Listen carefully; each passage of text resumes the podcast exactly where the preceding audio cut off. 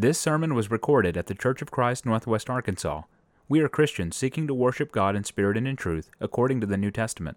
Come worship with us Sunday mornings at 10:30 at 1708 Elm Springs Road in Springdale, Arkansas. This morning, uh, I want to talk about seeking Jesus. Uh, there's a variety of reasons that people look for Christ and search for Him, and some of those reasons are good. Some of those reasons are not so good. And we're going to look at that from the scriptures this morning. Uh, in the book of John, we find a lot of examples of people that searched for Jesus and were seeking him, and, and yet we find that many are for the wrong reasons. Uh, this became apparent as I was reading through John chapter 6. There was some interesting examples that started to stand out, so I started looking into that more and uh, realized that there's a lot of benefit for us to study those things this morning. And so we're going to look at several different reasons that people might seek Jesus and make some, uh, some parallels to our time today.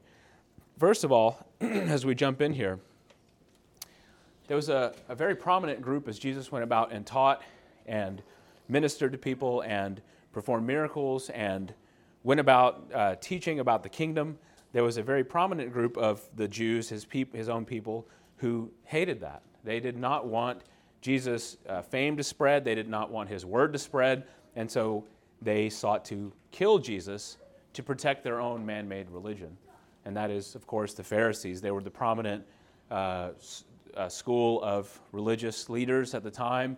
There's other groups, of course, as well that, that had, there's a bunch of different sects of the Jews, um, three prominent ones, but, but mainly the, the Pharisees were in the lead here. And they had developed these traditions of the law. We've read about those things, we've studied about those things um, back in the Maccabean period where that, that came to be. They started to create their own rabbinical traditions and they followed that diligently. And they really put emphasis on the tradition of the elders above the commandments of God. And Jesus rebukes them for that. But one of the groups that stands out here, and, as you look through John, is this group that wants to kill Jesus to protect their own religion. We see some examples of that in John chapter 5. Now, in John chapter 5, Jesus goes to the pool of, at Bethesda, and uh, he goes and he heals this man uh, that had been impotent. You know, there was a story of the angel that would come and stir up the waters, and the first one that would get in would be healed. And this man couldn't, and he, was, he had an infirmity for 38 years.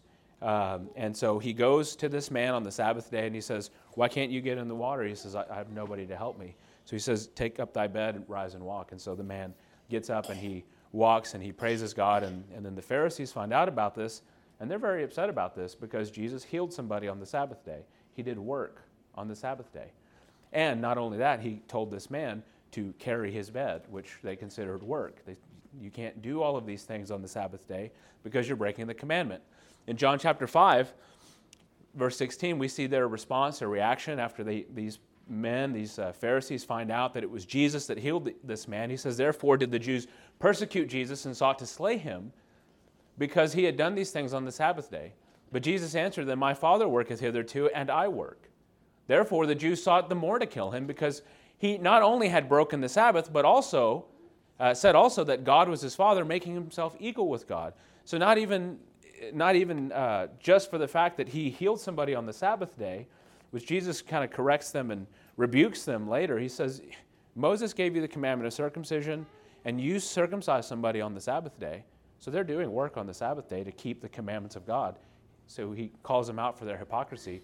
He says, And you're, you're mad at me and you want to kill me because I've made a man every whit whole. I've made him every bit, I've, I've made him completely whole and healed. Um, and you want to kill me for that? But he says, God is the one that's doing this work. And so they hated him even more because he made himself equal with God.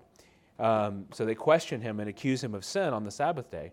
And he responds that, that it's God's work.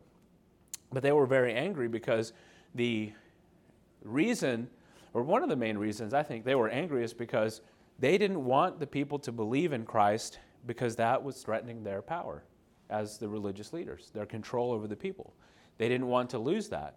And we kind of see glimmers of that in John chapter 7 as, as the story progresses in John 5. He heals this man, and then later on, he goes to the, to the temple um, and he is preaching and teaching there. And the Pharisees are very angry because the more miracles he does, the more people are believing on him, and the more they're following him. And they don't want that. They don't want him to be followed. And so they send officers even to, to arrest him, and we'll, we'll see that here in just a moment. But in John chapter 7, we read about this uh, follow up. So this is a continuation of that uh, into John 7. Then some of them of Jerusalem said, Is this not he whom they seek to kill? So Jesus is there teaching boldly. He says he speaks boldly, and they saying, they're saying nothing to them. Do the rulers know indeed that this is very Christ? Howbeit, we know this man whence he is, but when Christ cometh, no man knows whence he is. So they're, they're citing prophecies, and it's very interesting in John chapter 7 because it highlights the uh, diversity of opinions and, and understandings of the law. And there was a great division about Christ um, and where did he come from? Who is this man? Is he the Christ? Some believed, some did not. Some people weren't sure. Uh, but he says, We know we don't know where Christ is supposed to come from, but when Christ cometh, no man knows. And so then Jesus knows and hears what they're saying, and he cries in the temple, saying, You both know me, and you know from where you know whence I am. You know where I come from. And I have not come from myself, but he that sent me is true, whom you know not. But him, uh, but I know him, for I am from him, and he sent me.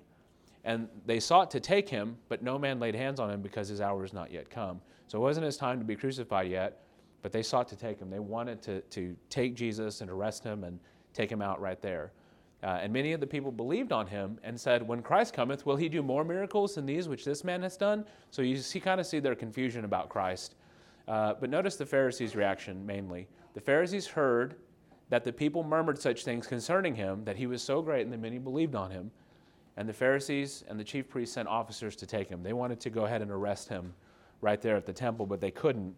And this is very interesting because he, he's teaching and nobody is going to uh, lay hold on him. And it says in verse 44 some of them would have taken him, but no man laid his hand on him.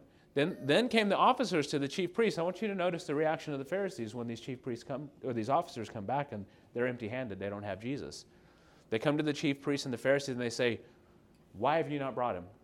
The Pharisees are angry at these officers. And the officer answered, Never man spake like this man. Even the officers were moved by the way Jesus was speaking, and they were not sure. They, they knew that something was different about this man. And the Pharisees didn't like that. Then answered the Pharisees, Are you also deceived? You see their attitude? What? Are you so blind too? They, they, they putting them, they're putting themselves in this position of knowledge and this position of power as if they know for certain that this is not Christ and that they, he should not be listened to or believed or followed. And they're threatened. And so they tell these officers, Are you deceived? Have any of the rulers of the Pharisees believed on him? They said, Look at us. We're the rulers here. We're the leaders here. Have we believed on him? Then why are you why are you doing this? Are you also deceived? And they're mad at the people and they say, This people that knows not the law, they're cursed. So look at the way they're treating the people who are listening to Christ and hearing his words and believing. They're like, oh, these these ignorant people, they're so, these people are so dumb. They don't know the law. They're cursed. They don't know the law like we know the law. They're not following uh, God the way he, he should be followed, which is the way we're following him. That's their attitude. And the reason is they're threatened because they want to kill Jesus to get him out of the way to protect their man made religion because under the law of Christ and under his commandments, these, th- these Pharisees, there's no need for them because Jesus is the head, not these Pharisees. They wanted to remain in that position of power. And it, this takes away their power and it makes, it gives, it empowers the people to follow God and pursue Christ without the need of these Pharisees. Um, and they didn't like that. Um, and, and that makes me think of today. There's a lot of people that do just like the Pharisees do. And Jesus rebuked them for what they did and their main uh, their core sin against God. He says, Mark chapter 7, verse 6, he answered and said, Well has the prophet Isaiah prophesied of you hypocrites, as it is written, This people honors me with their lips, but their heart is far from me. Howbeit in vain do they worship me, teaching for doctrines the commandments of men. That means their worship to God is empty, it is meaningless, because they are teaching as, as doctrines, they're holding up as doctrines commandments of men and, and they make up these rules, they make up these commandments, they make up these systems, and they teach that as if it were the commandments of God. But it's actually their own commandments. and that makes their worship empty. It's meaningless. They gather and worship to God every Sabbath day and throughout their life, and it's meaningless. It's empty. Why? Because they've laid aside the commandments of God and they instead hold the tradition of men, like the washing of pots and cups. They were very big on these ceremonial cleansings and washings and all these things that they would do. And there's a bunch of other examples in the scriptures that talk about the things they do. Like if they go to the marketplace where all the dirty people are, they're going to have to go wash before they eat. They have to go and clean themselves because they don't want to be unholy, which was never a commandment that was given. And he said to them, Full well, you reject the commandment of God so that you may keep your own tradition. That's the, the fault of the Pharisees. And how many people are doing that very same thing in, in our world today? And, and if we're not careful, we could be guilty of that ourselves. But there's a lot of religious leaders that hold power over people. I mean, think about like the, the conventions, like the Southern Baptist Convention. They get together, this group of men, this body of men, they vote on whether something is good or whether it's not. There was just this big, there was a big debacle uh, lately that was in the news just not too long ago about whether women should be preaching or not. And you know how they settled that? They voted on it. And, and so this group of, of men and, and uh, these leaders of these groups, they come up with these bylaws and they vote on whether or not it's good or not. No matter what the Bible says. The Bible is clear on that, on that topic. 1 Corinthians 14 teaches about that. Um, and, and that's not the pattern that God wants. Yet they get together and they vote on it and they say, okay, it's approved. And so then all the churches that agree to those bylaws and use that as their standards, they go and just agree with that. They do that. What about all the, the schools? There's preaching schools that teach these doctrines that are approved, and then they go out and carry that out to all these other churches. And these, these ministers and these preachers go and take these ideas to all these, to all these congregations. What about like the, the group that I came out of, the, the Catholic Church, with the Vatican? They've got a pope, and he determines uh, what is biblical or what is scriptural or can introduce some new thing. And then there's a body of, of you know, bishops and cardinals, and there's this whole system, and then they carry that out to the rest of the church. So there's these men that are in power over these, these people, just like the Pharisees were. What about, there's, there's so many examples. You can think of the Watchtower with Jehovah's Witnesses. They, they do everything that the group, the governing body, tells them uh, to do. There's, uh, you know, the Mormons have a similar thing with their apostles, the, the, the, with their, their elder, you know, there's other uh, denominations also with elder boards, and they have these, these uh, heads, these organizations, these leaders at the top that make decisions for the rest of their congregations and their denomination. It's the same type of thing. And when those groups are challenged, and if you talk to people in those groups, when you challenge them with the scriptures and show them the scriptures, they either defer to their own authority or they don't allow people to question them. They don't allow people to, to ask questions about whether the things they're doing are biblical or not. And so it's groups like these and the people in them that promote that and protect their, their man made religion that they're a part of, they seek to kill Christ because he topples their authority. And, and in, in, in our day, killing Christ is just removing him out of the way. Let's just not listen to his commandments. Let's just, let's just get him out of the way because it's inconvenient for us. And we may also seek to kill and remove Christ if, if we're caught up in man made doctrines and religions also. You know, we might think, well, my family doesn't believe that. If we, if we come into conflict with the scriptures, we might defer to our family and say, well, my family's always believed the XYZ. My, my grandpa always taught me this, or the pastor always said this, or you know, you go and defer to the authority of, of you know, whatever your group is. I've had a lot of conversations with people. Well, my church says XYZ. Well, or people might look to their own authority and say, well, that's not what I think. So there are ways that, that we carry this out today still where people are removing Christ. They want him out of the way so that they can continue to and protect their own religious uh, ideas and their own man made religion. And so that's one way that people seek Christ. They seek to kill him. The next way is some seek Christ because of the miracles he does. There's a lot of people that, that we see and read about in the Bible uh, in John chapter or in John chapter six, particularly, it says this uh, that the great multitude followed followed him because they saw his miracles, which he did on them that were diseased. So there was a ton of people that followed him, great multitudes, thousands of people that would that would flock to wherever Jesus was at because they saw the great things that he did and they saw these these the power that he had and the ways that he healed people. And and admittedly, that would be something to get up and go to, and go see for yourself. Um, I would, if I heard about Jesus uh, being in some place, I would I would get up and go uh, to go and see and go and, and, and see these miracles. So, um, however, I don't know that the scriptures indicate that this multitude were following him in the sense that they believed him and they really wanted to be a part of what he was doing. They just wanted to see more of these miracles. And there were people that, that sought Christ and they, they, they seek him because they're in great need and they want some miracle performed. There's examples of that, John 4.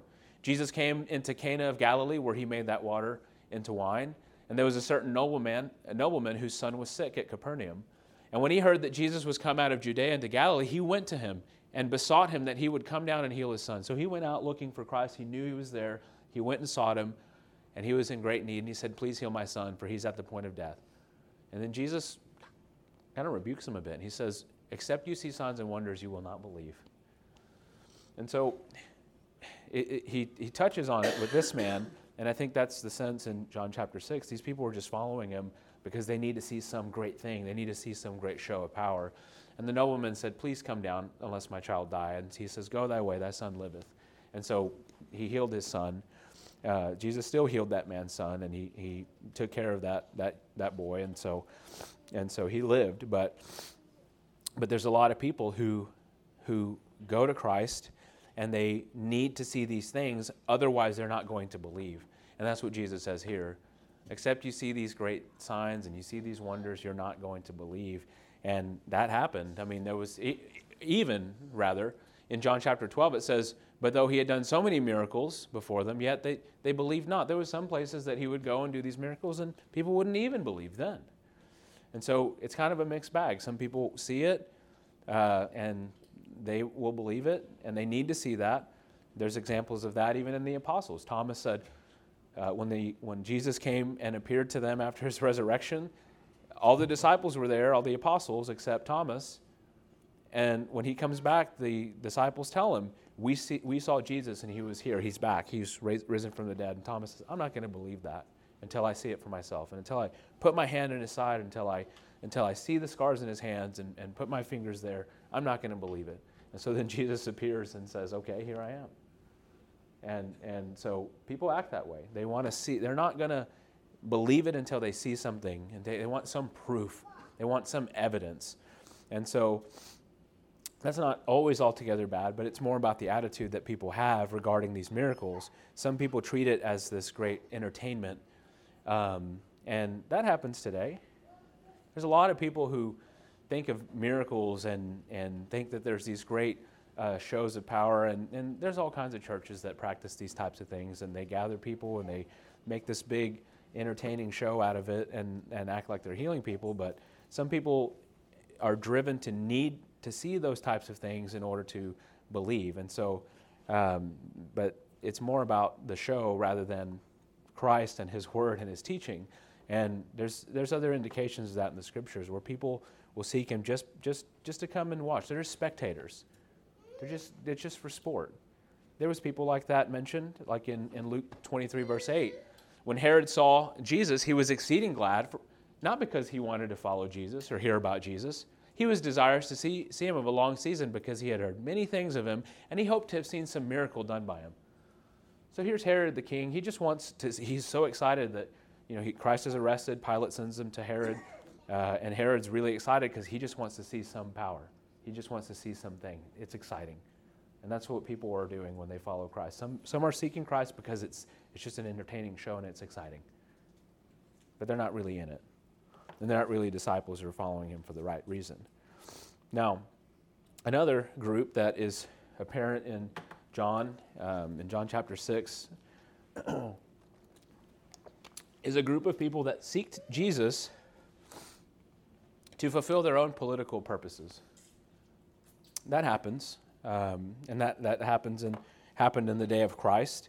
There was, uh, which, which it would, you know, had at that point become a false religion, but, but these Jews that were very uh, politically motivated, they were very politically driven because they, they believed uh, of course, there was prophecies in the Old Testament that foretold of a king that would come and restore Israel, and that the, the way their rabbis taught them and the way they, they, became, they, they began to expect this to be fulfilled is that some great political figure would come and, and destroy all their enemies, and they were expecting this physical kingdom, and they were expecting them to be freed from Rome. And there was a lot of animus towards Rome, and, and maybe rightfully so. Rome did a lot of heinous things, and there were, you know, a lot of fighting back and forth between these groups. But they were, they despised the fact that they were enslaved to Rome and that Rome was in power over them. And so there was a group, um, and they're kind of mentioned in the scriptures, the Zealots, um, that, that really wanted to incite this war and this insurrection against Rome and really topple them and take them down. And they wanted this, their Messiah to be this war figure. And that's what they wanted. They wanted to fulfill that because it was this political, religious, political purpose uh, that they had. And in John 6 14, when Jesus, in John 6 14, that great multitude had followed him because they saw the miracles that he did. And there was about 5,000 men, it says. And Jesus feeds them and does that great miracle. And they all see that. And when they saw that, in verse 14 it says, When they had seen the miracle that Jesus did, said, This is of a truth that prophet that should come into the world. He's the Messiah we've been waiting for. Now's the time for us to launch this attack and take over the, the you know, take over our land again and topple this government and take over the world. And so then Jesus, therefore, perceived that they would come and take him by force. That's how devoted these people were to their religious, political idea. They were going to come and take him by force with violence. They were going to charge up there and take Jesus and make him a king. And when Jesus perceived that, he departed into a mountain himself alone. He sent his disciples away. And in other chapters, it says that he compelled them he urged them to leave, and so his disciples got in a boat and they crossed across the Sea of Galilee, and Jesus went off to a mountain by himself. And these people, because they were so intent on seeking Christ to fulfill their own political purposes, they were going to come and take him by force. And of course, as I mentioned, that was the leading messianic idea of the day. So you have to understand that a lot of people had that idea, but this particular group were, were very zealous for that. They had this expectation of that king. And again, they're called zealots. Uh, one of the disciples, even, uh, Luke 6, verse 15, Simon called zelotes, that, that word zealot. Um, he's part of this religious faction. Uh, and this group wanted Jer- Jerusalem to be freed, of course, and setting up these, these insurrections and, and these fighting against Rome. Um, when you think about the atmosphere of the day and understand that political setting, some more things make sense, like the way they were astonished. They tried to, to trap Jesus because the Pharisees hated Rome as well.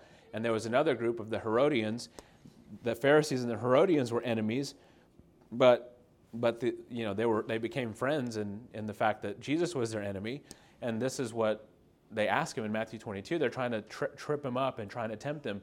Uh, they sent out to him their disciples with the Herodians, saying, Master, we know that you're true, and thou teachest the way of God in truth. Neither carest thou for any man, for thou regardest not the person of men. Tell us, therefore, what thinkest thou? Is it lawful to give tribute to Caesar or not?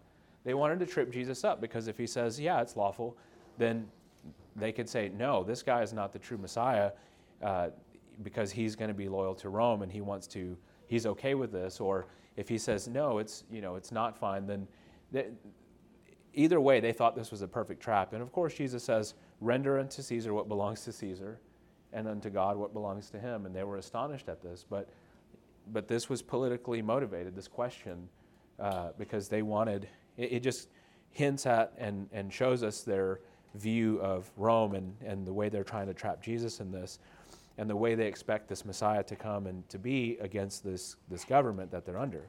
Um, but they were astonished at that because that's the leading idea of the day. There's other examples that talk about these, these factions that rise up because again, they were expecting this man to come. As the scriptures were told, the prophet would rise up. And so there was people that would spring up and claim to be the Messiah. And in Acts 5, Gamaliel, one of the Jewish teachers, actually talks about a couple of those. Verse 36 and 37, he says, For in these days rose up uh, Theudas, boasting himself to be somebody, to whom a number of men, about 400, joined themselves, who was slain, and all, as many as obeyed him, were scattered and brought to nothing. And so this man, Theudas, he, he rose up, claiming to be the Christ, claiming to be the Messiah, and, and persuaded people to follow him, but it was nothing. And then there was another man, Judas of Galilee, in the days of taxing. He drew away much people after him, and he also perished, and all, as many as obeyed him, and were dispersed. This was a frequent thing that would take place in the days of the Jews in, these, in this time of Christ.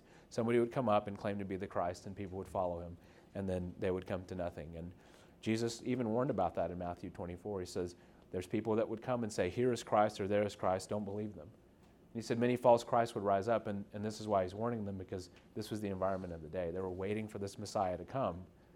But some people live that way, and they, they, they want to, they're seeking Christ to fulfill this uh, political desire that they have.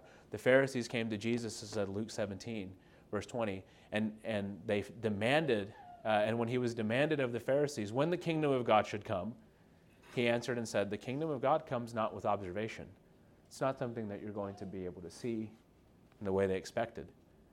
Neither shall they say, Lo here or lo, lo there, for behold, the kingdom of God is within you. So the kingdom was not what they expected, and this king was not what they expected, and they hated him for that even more.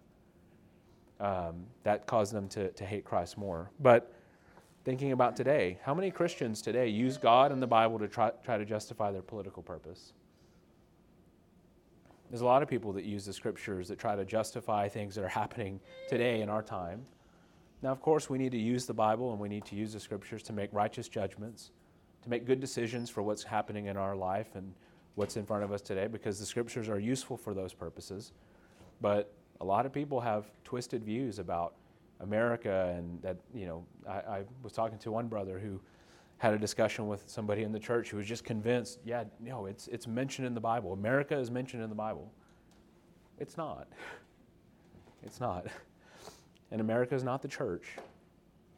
Um, and, and it's not better than any other. As far as nations go, it's better in, in that sense. Yeah, we're, we're a great nation. We're blessed to live here. But biblically speaking, it's not like we're at some spiritual advantage that other people in other countries are, are uh, that we have over other people in other countries. They're Christians in those lands trying to follow the Bible just like we are. I've been to India, I've been to Belize, I've been with the brothers and sisters in those places. They're not much different than us. The environment is different, sure. But spiritually speaking, sometimes I think they're better off than we are because they're less distracted. But there's a lot of people that read their politics into the scriptures I don't know how often uh, you come across things online where it doesn't matter if you're Democrat or Republican or whatever political faction you want to be a part of, I suppose. People try to use the Bible and say, see, it supports my political idea. See, Jesus was a Democrat. See, Jesus was a Republican. See, Je-. no, he wasn't. Jesus was a Jew. And Jesus was a, the king of the Jews, and he came to set up his kingdom. He wasn't here to be uh, a partisan in some government of America or any government of our world. He, he came to set up his own kingdom. And, and we shouldn't pursue Christ just to fulfill and pursue Christ and take him by force and use him as this battering ram against our political opponents. That's not right. Um, and, you know, there's a lot of churches today that, you know, they call themselves patriots and they you know, say, oh, we're the church and we're here for America and all these, and they're mixing these things, and that's not good either. Um, that, that, that is going along these lines. And beside that, if we're talking about just even biblically, how many churches today still hold to some idea like this that say the kingdom of God is coming? And so premillennial doctrines are, are rooted in this idea that, that Christ is coming to set up some kingdom. They're using Christ to set up their religious ideas and say, he's coming and he's going to establish his kingdom, and so they're waiting for him and they're seeking Christ because they have this expectation, and it's a false idea. It's not something that the scriptures support because he already came and set up his kingdom. It's not a future time from us now. That's already happened in the days of, of the first century. But there's still people who seek Christ to fulfill these religious or political ideas. Uh, the next group I want to talk about is some seek Christ to be freeloaders. That's all some people want Jesus for, is to get something. They just want to get something out of him. We have needs, we have wants, we're hungry, we want food, give us food. When these people saw the miracle that he did of feeding the 5,000, they all ate, and it says they were filled. They ate as much as they wanted. Jesus made that much of, of, the food, and then they even took up leftovers after 12 baskets full of fragments of these fish and this bread. And in John 6 22, I want to I wanna read this to highlight how much effort these people went through to go and seek Christ. These people that saw the miracle. So the disciples go in the boat. Jesus compels them. They, across, they cross the Sea of Galilee. They go to the other side. And then and that's the miracle where Jesus walks on the water. He goes across and walks across the water to them on the other side. And these people knew that Jesus didn't go with his disciples. They were very observant and very watchful, and they're watching every little movement that Christ makes. And they knew he didn't go over there. Jesus walked over there. So the next day, they can't find Christ, and they're looking for him. When the people stood on the other side of the sea and they saw there was none other boat there, save that one, they're looking across and they don't see anything other than the boat that his disciples went into. They're tracking him down. Um, and Jesus, and they knew that Jesus went not with his disciples, but that his disciples were gone away alone. And, and they did see other boats from Tiberias Nigh to the place where they ate bread after the Lord had given thanks. When the people therefore saw that Jesus, they're like, okay, there's these other boats. There's only this other boat that the disciples went into. Jesus didn't get into a boat. He must be on this side. So they're looking around, and the people therefore saw he was not there neither his disciples, so they're also going to where his disciples are at. They're looking for him among the disciples. They can't find him. Then they decide, okay, we're all going to jump in ships too. They took to shipping. They got in these boats and they went across and they came to Capernaum seeking for Jesus. They were putting a lot of effort into finding Jesus. Why? Why were they putting so much effort? Is it because they just had this longing and this hungering for his word and for his teaching and wanted to be near him? No. They're, they had a longing and hungering for the food that he gave them. And when they found him on the other side, they're like, Rabbi, when did you come here? When did you even get over here? They, they were so curious about that. But Jesus answered and, and just called them out. He said, Verily, verily, I say unto you, you seek me, not because you saw the miracles, but because you did eat of the loaves and were filled. Labor not for the meat that perishes, but for the meat that endures unto everlasting life, which the Son of Man shall give you. For him hath God the Father sealed. So Jesus rebukes them right here and tells them, You're not following me for the right reason. You're following me because you ate the bread. Um, and, and you should follow me for the right reason and seek the, the, the meat that does not perish. Labor not for the meat that perishes. And so they're sort of convicted here, and they say, okay, what, what do we do then? That's what they ask him in the next verse, uh, John 6 28. Then they said to him, What shall we do that we might work the works of God? Jesus answered and said, This is the work that you believe on him who he had sent. Follow me and look for me and be, be hungry and thirsty for what I'm saying to you and my words and believe in me. And they said, Well, what sign showest thou then that we may see and believe thee? These are the same people that just ate of the, of the food. They saw this great miracle that he did. He fed all these people. They obviously didn't understand or care. They were just happy to get food. They were just so distracted by what they were eating, they weren't thinking about what was happening around them. And now they're testing him and trying to challenge him and say, okay, well, prove it. If you're this Messiah we're supposed to follow, prove it. What, what work do you, are you going to do to prove that? And they give him an example. Our fathers ate manna in the desert, as it is written, he gave them bread from heaven to eat. So he's like, Moses gave them bread to prove that God was with him. What are you going to do? They just wanted more bread, it seems like um, potentially. Then Jesus said to them, Verily, verily, I say unto you, they're, they're really fixated on that food. Jesus said to them, Verily, verily, I say unto you, Moses gave you not that bread from heaven, but my Father giveth you true bread from heaven. For the bread of God is he which comes down from heaven and gives life to the world. And then they said to him, Lord, evermore give us this bread. They're like, give, let us have that bread. And so he tells them what they need to hear and tells them what they need to do. He says, I am the bread. And they didn't like that. Jesus said, I am the bread of life. He that comes to me shall never hunger, and he that believeth on me shall never thirst. But I said to you that you also have seen me and believe not. He tells them exactly what they need, and they don't believe. And then they murmured at him. In verse 41, the Jews murmured at him because he said, I am the bread which came down from heaven. And they said, Is this not Jesus, the son of Joseph, whose father and mother we know? And is, is it, uh, how is it then that he saith, I came down from heaven? They're just so appalled and confused by what Jesus is saying. And again, he tells them that you must eat my blood and drink my flesh in order to be saved and, and have eternal life and to be with me. And, and, and they just were so repulsed by all of that. And what are you talking about? They didn't really want to hear what Jesus had to say and do what Jesus told them that they should do. They just wanted to freeload and get something out of Jesus. And again, how many people live in Christ that way? It's not really about pursuing Christ. It's not really about seeking His way. It's not really about putting all the effort in to obey His word and to, to cross, uh, cross over these seas to, to go and find Him. And we put all this great effort. It's about, I'm just following Jesus to make sure I have what I need. You know, Jesus promised he was going to take care of me. And so I'm going to seek him. I'm not seeking the kingdom first. I'm seeking my needs first because I know that's God's going to give me those things. And I'm just coming to him because I'm getting a free meal. And I want, all, I want to treat him like a spiritual vending machine. When I have a need, I'm going to go to pray to him. And we should pray to him and let our requests be known. Paul said that that is something we should do to him and for him, and, and that we can go to God and tell him what we need and let our requests be made known. But he's not a spiritual vending machine where every time we think uh, we're, you know, we're running low on the bank account, we're running low on the groceries, we're running low on the whatever, just going to him and just expecting to get something. We can't treat God that way. Uh, we need to seek him and pursue him because we actually want him, the bread of life, and not just to fulfill our own physical flesh and fill our needs. Uh, but that's what these people were doing. Uh, there are others that are mentioned in John 6. Quickly, we'll go through this. Some seek Jesus, and just like kind of like this group, they're not really seeking his word. Now, these were disciples. These people weren't even called disciples, but these are disciples. These are mentioned as disciples. They're followers of Christ, but they aren't really seeking his word.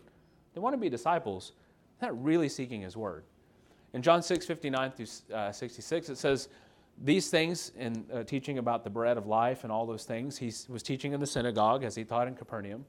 Many, peop- many, therefore, of his disciples, when they heard this, said, This is a hard saying. Who can hear it? When he said, You must eat of my flesh and drink of my blood, they were like, This is, this is too hard. This is a hard saying. Who can, who can hear that? And they were offended by this. And Jesus knew in himself that his disciples murmured. He said, Does this offend you? What if you see the Son of Man ascend up where he was before? and he tells them to pay attention to what he's talking about. It's the spirit that gives life. The flesh profits nothing. He's not talking about his physical body and physical blood.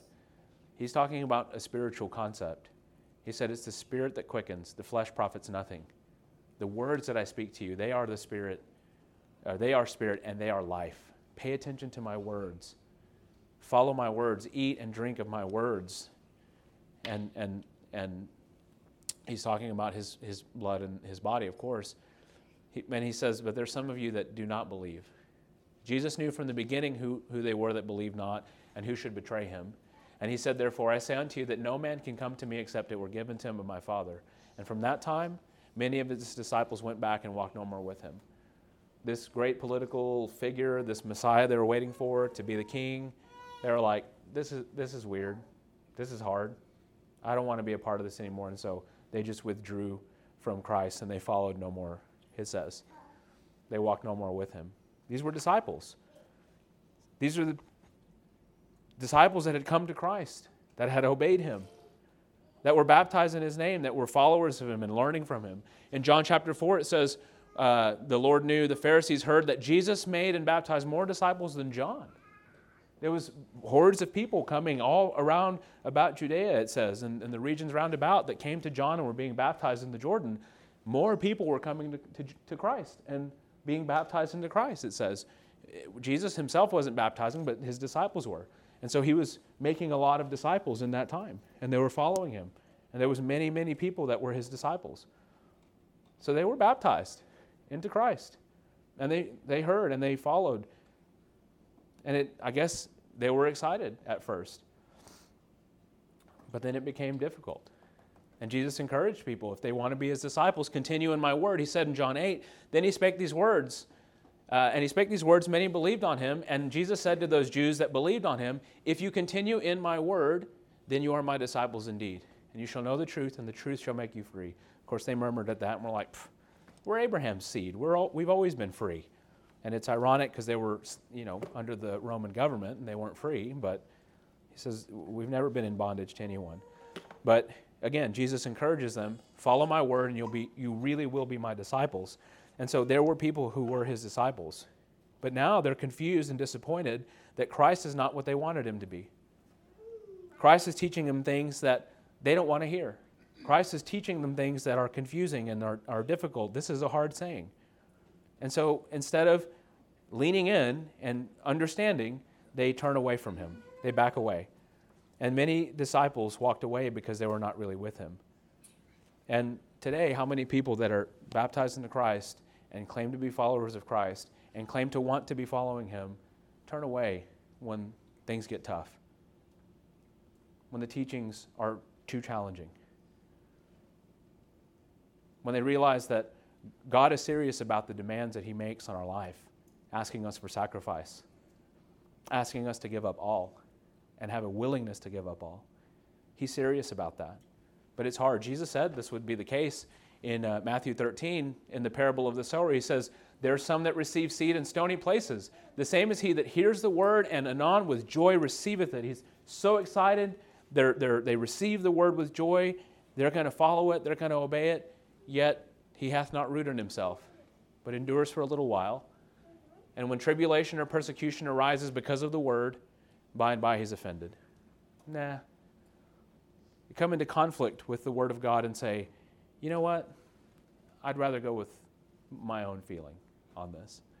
I don't want to go with what Jesus says. How many people do that?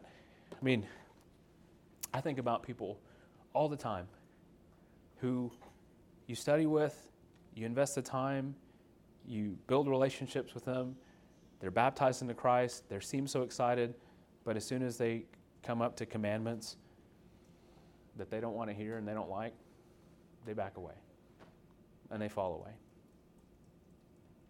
And they don't want it. They're offended because the scriptures isn't the scriptures are not affirming what they want to feel and what they want to think.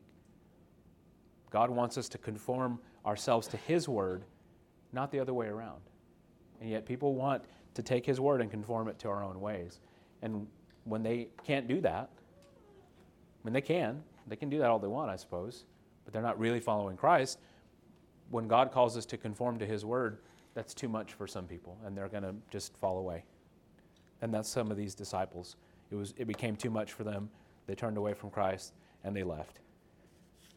Now, finally, in John chapter 6, we do see a group of people who were following him for the right reasons. Uh, because there are some that do seek him. These people left, these disciples left. He confronted them with the truth. They heard something they didn't want to hear. They left and he looks at his disciples, the 12, and he says, Will you also go away? That's all that's left. He says, Are you also going to leave? And then Simon answered, Lord, to whom shall we go? Thou hast the words of eternal life. And we believe and are sure that thou art Christ, the Son of the living God. Peter says, Where else can we go? We're, we're seeking you, we're seeking your words you have the words of eternal life. They had, they had the right mindset about this. Now, of course, they didn't fully understand everything, and they had their faults and they had their problems, and they would fall away in some ways and, and leave Christ. And yes, ultimately uh, forsake him when it got extremely difficult, but they had the right heart and mindset about it. They knew that there was no other person that could save them. And so, even after Jesus' resurrection, when they are encouraged, they're strengthened, they're, they're converted, they're uh, they're emboldened. Acts chapter 4, verse 12, Peter says, neither with John, him and John both, they say, neither is there salvation in any other. There's no other name under heaven given among men whereby we must be saved. Peter knew where to go for salvation, and he was following Christ for the right reason, and the disciples were following for the right reason. Of course, there would one who, who would fall and betray him, and Jesus knew that too. But they knew his word was eternal life. And that's what Jesus said in John 5. Verse 38 You have not his word abiding in you, for whom he hath sent, him you believe not. They believed in Christ because they had his word abiding in them. And Jesus encourages us search the scriptures, for in them you think you have eternal life, and they are they which testify of me. You know, he talks about those who don't believe. You will not come that you might have life. But these disciples, Peter and the apostles, they come to him because they want life and they want his word. And they left everything. Peter even says that to Christ in Luke 18. Uh, Jesus says, We must forsake all. And Peter says, Lo, we have left all and followed thee. So they did. They got up and left what they had and they followed Christ. And he said, Verily I say, there's no man that hath left house or parents or brethren or wife or children for the kingdom of God's sake who will not receive manifold more in this present time and in the world to come life everlasting. The apostles didn't leave everything so that they could get something out of Christ and freeload. They did it because it was the right thing to do. And in the process, God blessed them with, with a lot. That's what Jesus meant when he said, Seek ye the kingdom first, and these things will be added to you. Not seek the things seek all of those things to be added to you. And then if there's, you know, some time and attention and leftovers, then okay, then go ahead and seek the kingdom. That's not the way it ought to be. And that's not the way the disciples followed him. Because following him requires a willingness to sacrifice everything. Jesus made that clear in Luke 14. If any man come to me and hate not his father and mother and wife and children and brethren and sisters and his own life, he cannot be my disciple. And whosoever does not bear his cross and come after me cannot be my disciple. Uh, as we've studied this morning, there's a lot of people who diligently seek Jesus. They claim to be religious and they claim to be disciples, just like the, all the Jews we've read about. And in their case, they were literally following Jesus around and looking for him. And yet, when they hear the words that they must believe and they learn about the things they must do, they reject Christ because it doesn't fulfill their desires. For either they're to protect their religious order, to get something out of him, to see some great miracle, to prove that he was their Messiah. And they all walked away disappointed because they didn't get what they wanted out of Jesus. We can't do that. We need to come and give Jesus what he wants out of us. Give us give him our obedience. And so the question for us this morning is are we seeking Christ for the right reason? Because if we're not, we're going to be disappointed with the answers that we get from the scriptures. We're going to be disappointed when we come to the Bible and don't hear what we want to hear. And we're going to turn away and walk away from Him. So the encouragement for us is don't, don't seek Christ just so you can kill Him and move Him out of the way and protect your man made religion. Don't seek Christ just for an entertaining show and you want to see some great thing. Don't seek Christ to fulfill your own political ideas or your own false religion. Don't come to Christ to be a freeloader and a taker and just get, get, get from Him and get all these blessings. And don't come to Him as a shallow disciple, uninterested in His Word. Seek Jesus and pursue Jesus uh, because you know He has the words of eternal life and you want that life. And you want Him to change your heart. You want Him to change your life and you want to pursue Him diligently. I pray that, that uh, the lesson this morning is useful for you. I hope it's, it's uh, encouraging. Um, it's certainly been good for me. And um, if there's anybody here this morning that, that feels like you need help seeking Christ for the right reasons, uh, we want to encourage each other and pray for each other. So if you have a need this morning, please feel free to come forward as we stand and we sing. We hope you enjoyed this teaching from God's Word. If there's anything we can do to help you in your walk with Christ, send us a message at facebook.com slash cfcnwa. To find more sermons, look for us on Apple Podcast, Google Podcast, Spotify, and like our Facebook page. Thanks for listening, and God bless.